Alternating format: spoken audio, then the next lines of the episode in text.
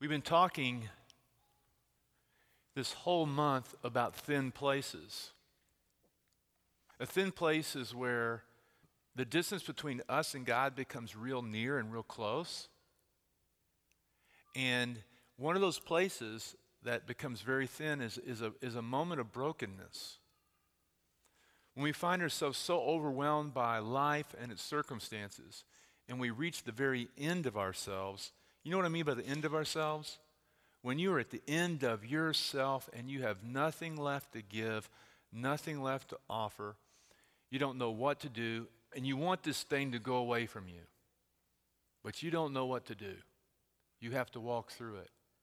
And sometimes those moments in life, those, those thin, very thin places, feel like places for us of the absence of God. But the reality is what we learned from uh, our stories, the scripture stories, from life itself, at those places that we feel like God is absent, most absent, oftentimes are the most powerful places when God becomes real to us. Because when we get to the end of ourselves, what happens? Everything is stripped away. The things that we thought were important are not so important. Because when you get the end of me, what do you find? You find the real me, the real self, the stuff, the self that's not pretending. And it's in that thin place, that thin place, when we're separated from all that other stuff, that place of brokenness, that God is really sometimes able to do some amazing things with us and, and with our lives. So I'm going to open up and I'm going to read the scripture. And we're going to be looking at one of those moments, and it is Matthew chapter 26. So, Matthew 26, verse 36 through 46, let's hear the word of God. Uh, then Jesus went with his disciples to a place called Gethsemane, and he said to them, Sit here while I go over there and pray. He took Peter and the two sons of Zebedee along with him, and he began to be sorrowful and troubled. Then he said to them, My soul is overwhelmed with sorrow to the point of death. Stay here and keep watch with me.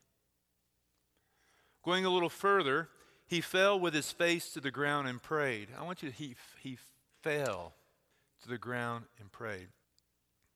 My Father, if it is possible, may this cup be taken from me.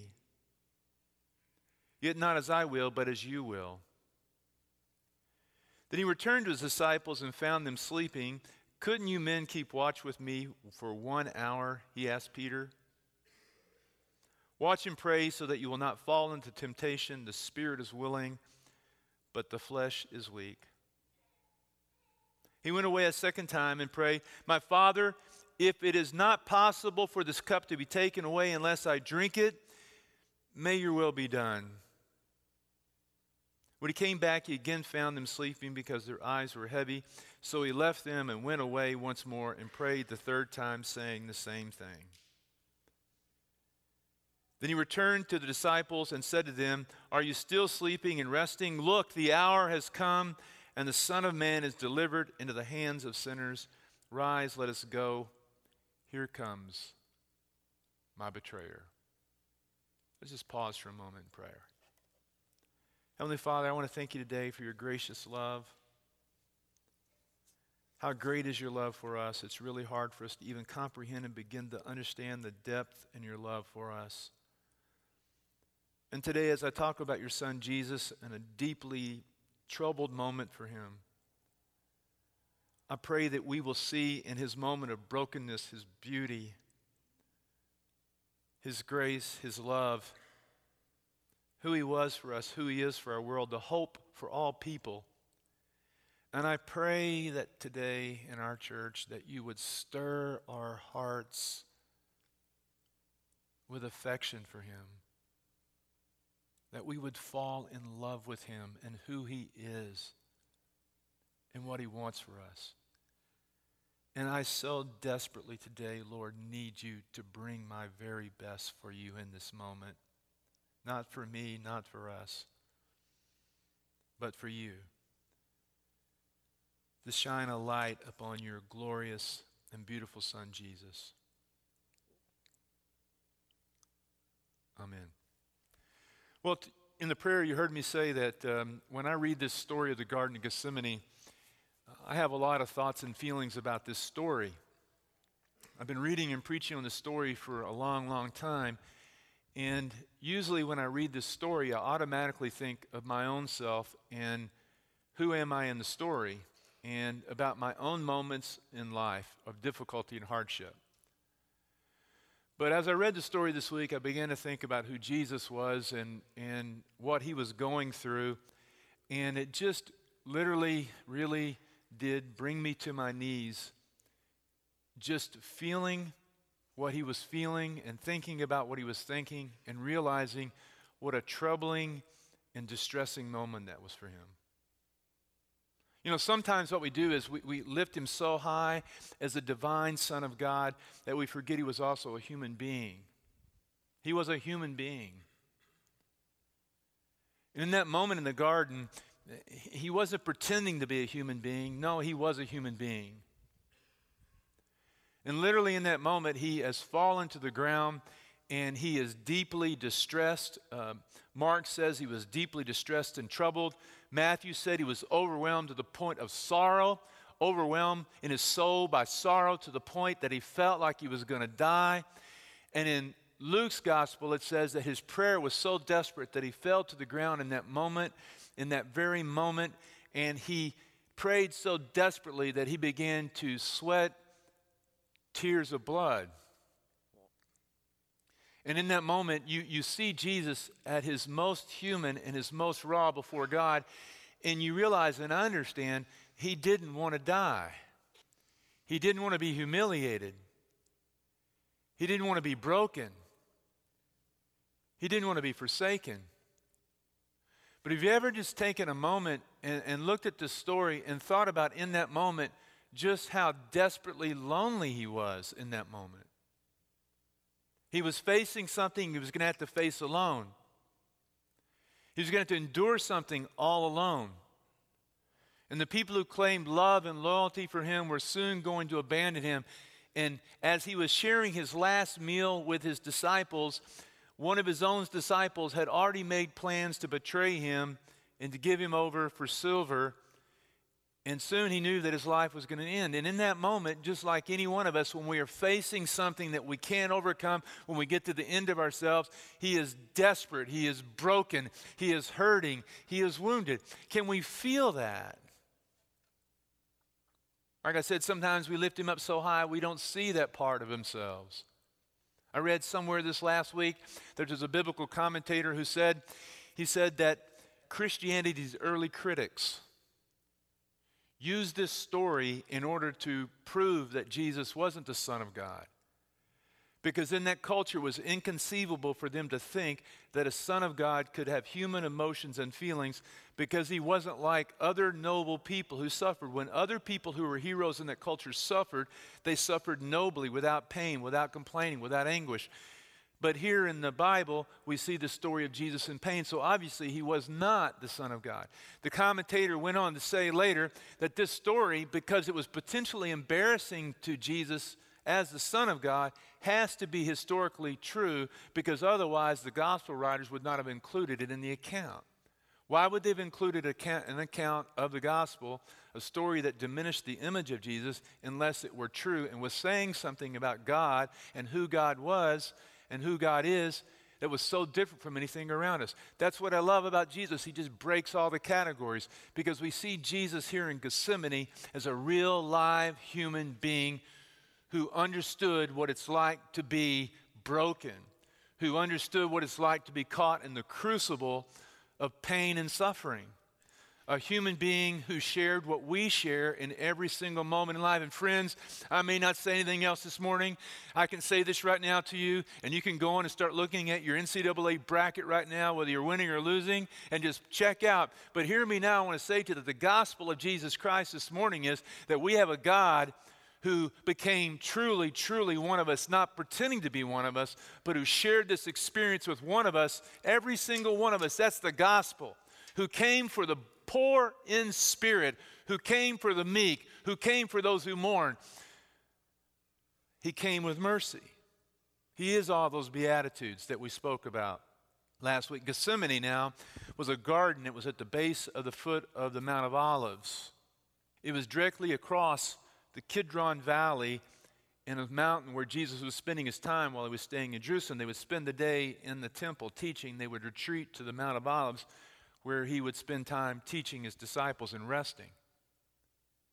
According to the story, what happened, Jesus had just spent the night with his disciples sharing a meal and having a very tender moment with them, and he had then crossed the Kidron Valley and gone to the Garden of Gethsemane and took Peter, James, and John with him because he wanted to spend some night, knowing what he was facing, he had to pray. Now, Gethsemane is a, is a word that means oil press. It was a place where there were olive trees, and they would make olive oil and they would press the olives and it's literally meant to be a moment. The reason it's significant, Gethsemane means, refers to symbolically a moment when we are pressed by life's circumstances. And it was in that moment when we see Jesus on his knees having his Gethsemane moment, when he is being pressed by what is ahead of him. Now, now let me ask you then, let's talk about ourselves for a minute. Have you ever had one of those moments? Have you been to your own Gethsemane? You know, you know where Gethsemane is for me? Bearno's Pizza on Taylorsville Road. Not because I just like pizza, because soon as after I've been diagnosed with lymphoma, my family, I was trying to pretend like everything was okay. You know, when you, when you, when you have cancer and you're with your children, you want your children to know that every, dad's going to be okay. You imagine to tell your children you have cancer I just told them, and we'd gone there to eat dinner, and I became so overwhelmed while we were eating, I couldn't eat. And I couldn't hold it in anymore. And so I had to run outside the restaurant on Taylorsville Road, and I remember standing underneath the Bearno's side in the dark saying, I don't want to die. Couldn't hold it. I don't want to leave my family. And I will tell you, I'm a person of faith, but I was so incredibly frightened and scared for myself, for our church. How do I tell you? And every time I drive by that Bearno's Pizza, every time I run by Bearno's Pizza, I remember that moment of darkness. It was my Gethsemane moment. It, makes me think of Sheryl Sandberg. You know Sheryl Sandberg is? Sheryl Sandberg is uh, one of the founders of Facebook. Uh, she's been with Mark Zuckerberg for a long time. She's the chief operating officer. And uh, in her early, th- late 30s, she was on top of the world. She was in love with a man by the name of David Goldberg. And they were having a wonderful life. She wrote a great book that uh, about being a woman in the business place. Very, very popular book, well loved, and she was very successful, top of the world. They went away, just her and her husband with a bunch of friends. He's on the treadmill. And she leaves for a minute and comes back and finds him unconscious on the floor, and later he died from a major cardiac arrest. Her world in that moment became a moment where she was literally pressed by the Gethsemane moment. She didn't call it that, but it's the same thing essentially. It's a moment we find ourselves in life when we literally get to the end of ourselves and we have nothing we can give or, or offer, and we don't, we don't know what to turn. We don't want to go through it let this cup pass from me moment. Later on, she went on to write a book about it called Option B. And if you're in a Gethsemane moment, I highly recommend it. It's about how to find resilience in the midst of life's adversity. But in it, I want to read to you something that she wrote. She said, In that moment, in that moment, so began the rest of my life. It was and still is a life I would have never chosen, a life I was completely unprepared for it was the unimaginable. I was in the void, a vast emptiness that fills your heart and lungs and restricts your ability to think or even breathe. You ever been in a moment like that when you don't think you can even breathe? She said, Grief is a demanding companion. In those early days and weeks and months, it was always there, not just below the surface, but on the surface, simmering, lingering, festering. Then, like a wave, it would rise up and pulse through me as if it were going to tear my heart right out of my body. In those moments, I felt like I couldn't bear the pain for one more minute, much more less one more hour. That's a Gethsemane moment.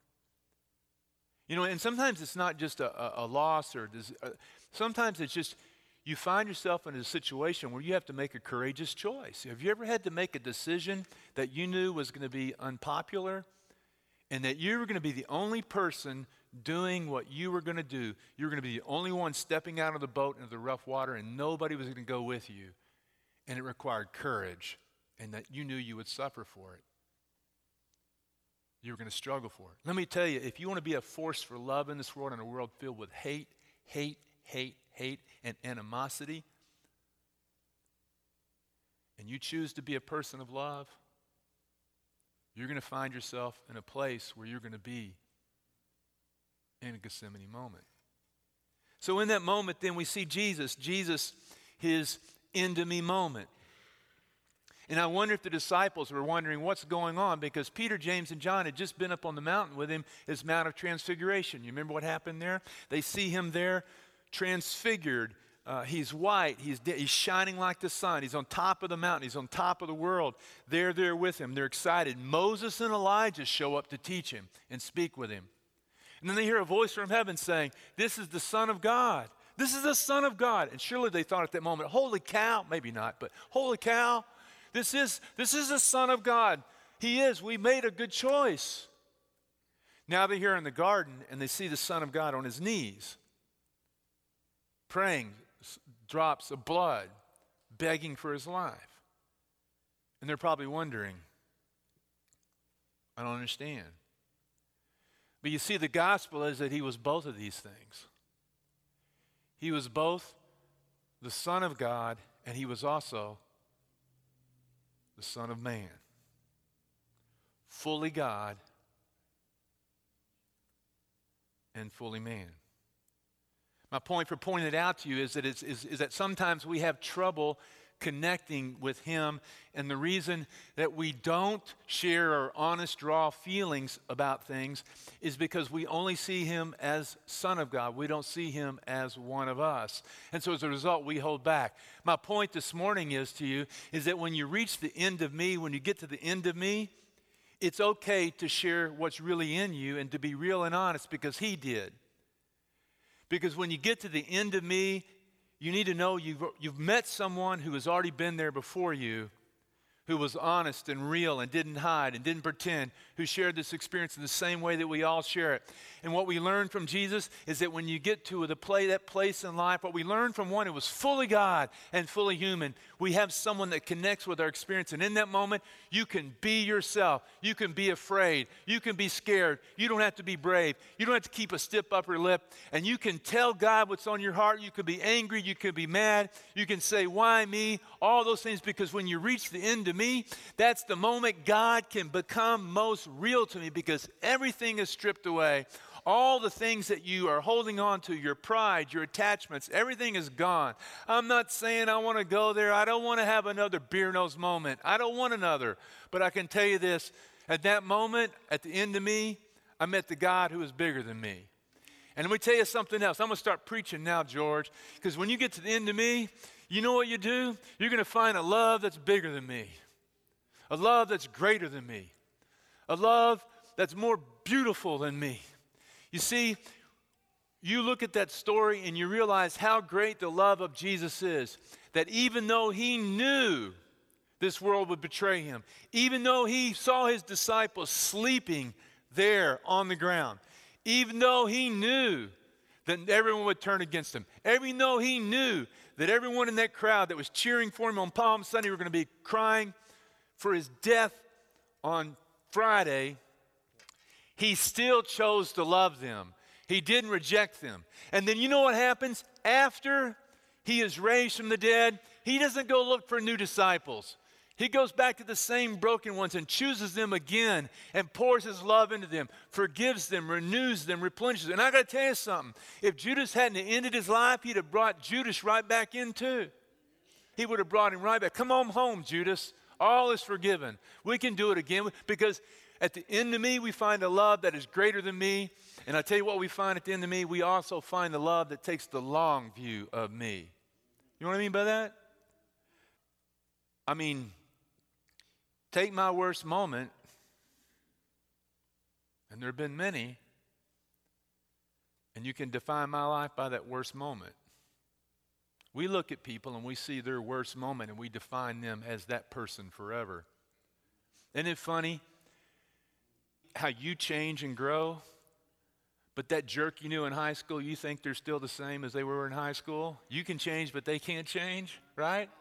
I'm growing, but they're not growing, and they're still that idiot that picked on you, that bully when you were, in, you know? Everybody, you see, God doesn't define us by our worst moment. He's got the long view of who we are. And so he didn't define Peter, James, and John by that moment when they failed him there in the garden, but instead, what did he do? He saw their life over the long haul. And then at some point in their own life, what happens? They then find themselves in their own Gethsemane moments when they're facing their own death and loss for the sake of the gospel. You see, we find at the end of me, we find a love greater than me. At the end of me, we find a love that takes the high view. At the end of me, you know what we also find? We find that there's still more left of me because God is in me. His courage is in me. His strength is in me. And that's the promise that Jesus made. He said to his disciples, Let me breathe on you my presence and my spirit. Receive the Holy Spirit. And the promise that Jesus made to us when he, before he died and after he died was that when we welcome him into his, our lives, he enters us through the broken places. He enters into our lives and he gives us his power and his strength to live in us to take our Gethsemane moments, to take our broken places to be made beautiful, to use our shattered places, I think the song says, to be made into diamonds. Isn't that great? Isn't that amazing? Isn't that beautiful? I mean, how can you resist that love?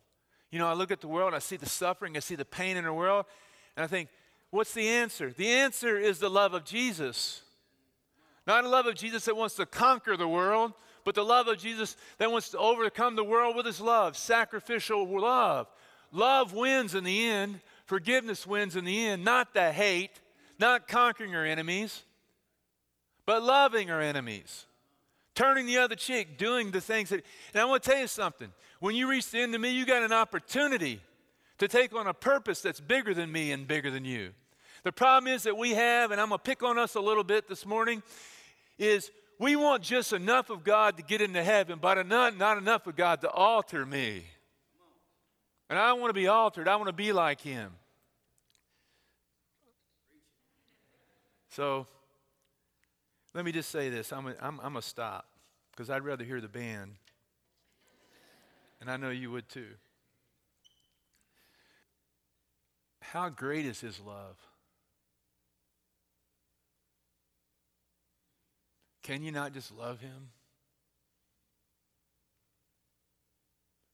I mean, how can this not be true? It's so different, so strange. How can we not believe it? Because it's so different from anything else in the world. To believe that God would become a human being and willingly make the choice to be taken from Gethsemane to the house of Caiaphas to Fort Antonia where he'd be condemned into a garbage dump where he would die.